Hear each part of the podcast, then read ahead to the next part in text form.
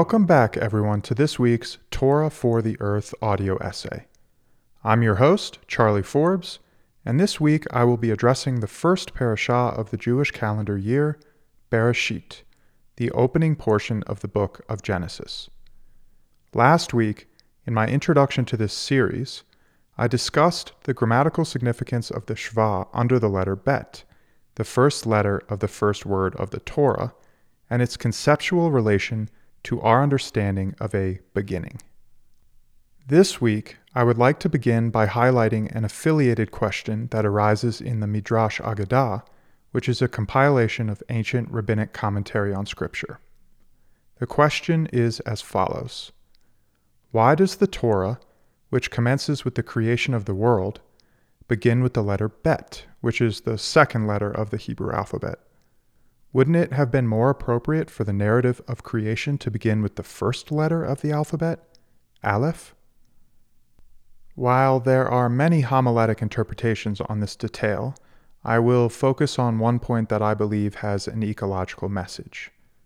The letter bet, in its physical representation as a symbol, is closed on all sides but open at the front. Don't forget in this instance that Hebrew is read from right to left. This is meant to teach us that we are to concern ourselves primarily with what is before us here and now.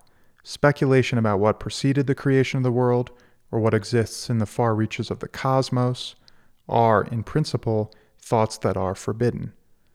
So much time, money, and energy in this modern world are spent on technologies that are either trying to get us to Mars or position the nation state with some variety of future military prowess. Such efforts seem incredibly superfluous when there are large populations of the world that are still starving, or massive regions of the ocean and marine life that are drowning in plastic. Quote, the Torah begins with the letter Bet because the letter itself represents a blessing, as evident from its pride of place in the word Beracha. This means blessing. This line from the Midrash advises us to focus on the present moment and to consider every breath every thought, every waking moment as a new beginning and a blessing given to us by God. To deviate from such a premise is a diversion of our physical and spiritual resources, which, in turn, belittles our purpose on earth. Bereishit, in truth, is a massive parashah that covers the beginning of creation up to the prelude to the flood. The six days of creation are described, the notion of the Sabbath as a day of rest is introduced, and we are given an account of Adam and Eve's time in the Garden of Eden. The serpent entices Eve to take fruit from the tree of knowledge, the first sin is committed, and both Adam and Eve are banished from the garden. We are then told of Cain's grievous murder of his brother Abel, and are provided with a genealogy of humankind that lists the ten generations from Adam to Noah. I will note that a vast amount of eco theological literature has centered around chapter 1, verses 26 to 28, which describe humans as being made in God's image. Within these verses, we are also told to be fruitful and multiply and to subdue the earth. These are verses that have been argued over for centuries, and is not a conversation that I'm going to broach here. But I will add that much work is being done by both secular and religious scholars and academics to reorient this discussion, which is colloquially referred to as the dominion debate, around a more theologically comprehensive, earth based notion of stewardship. In relation to principles of ecology, I find the creation story detailed in chapter 2, verse 7 to have much more straightforward implications. And I quote Hashem, God, formed the man from the dust of the ground and he blew into his nostrils the soul of life, and man became a living being. There is an understanding that when God took the earth from which he formed the first human, that he used dust or dry land from all the different corners, all the four corners of the earth. Rabbi Isaac Luria, a famous 16th century Kabbalist, taught that this is one of the reasons why human beings can be buried anywhere instead of just one prescribed place that when we die, we are actually returning to the earth the materials from which God formed the first human Adam.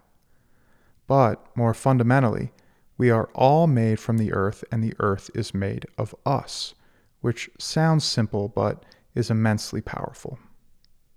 For this, I will reference the third day of creation in chapter 1, verse 12, which states And the earth brought forth vegetation, herbage yielding seed, fruit trees yielding fruit after its kind, containing its own seed on the earth.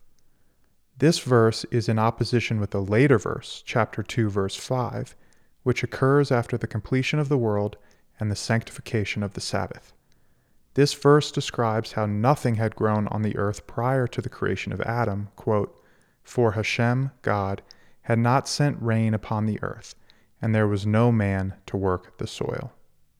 The Talmudic sage Rav Asi explains this contradiction as such, and I quote Herbs began to grow on the third day as they had been commanded, but stopped before they broke through the soil. It remained for Adam to pray for them, whereupon rain fell and the growth was completed. This teaches that God longs for the prayers of the righteous. Because the base materials from which we are constructed are one and the same with the earth, an inherent magnetism exists between the actualization of both of our physical and spiritual purposes. After the third day of creation, the herbs and grasses of the earth did grow, but were halted at the threshold of the ground waiting for Adam's prayers. With Adam's prayers came the rain, and with the rain the herbs could sprout, but not until Adam chose to sprout the seed of his own righteousness. This establishes an essential link between our faith and the ecology of the planet. It wasn't until Adam recognized the importance of rain that his prayers could cause the vegetation of the world to spring forth. And unless we recognize our dependence upon the physical reality of the earth, then we will be unable to fulfill our ultimate spiritual purpose for God. In this way, Parashah Bereishit and the mystery of creation is very much about our story with the earth, which urges us to remember that God is in the world and is creating the world constantly. That's all for now, and thanks for tuning in. I'll see you next week.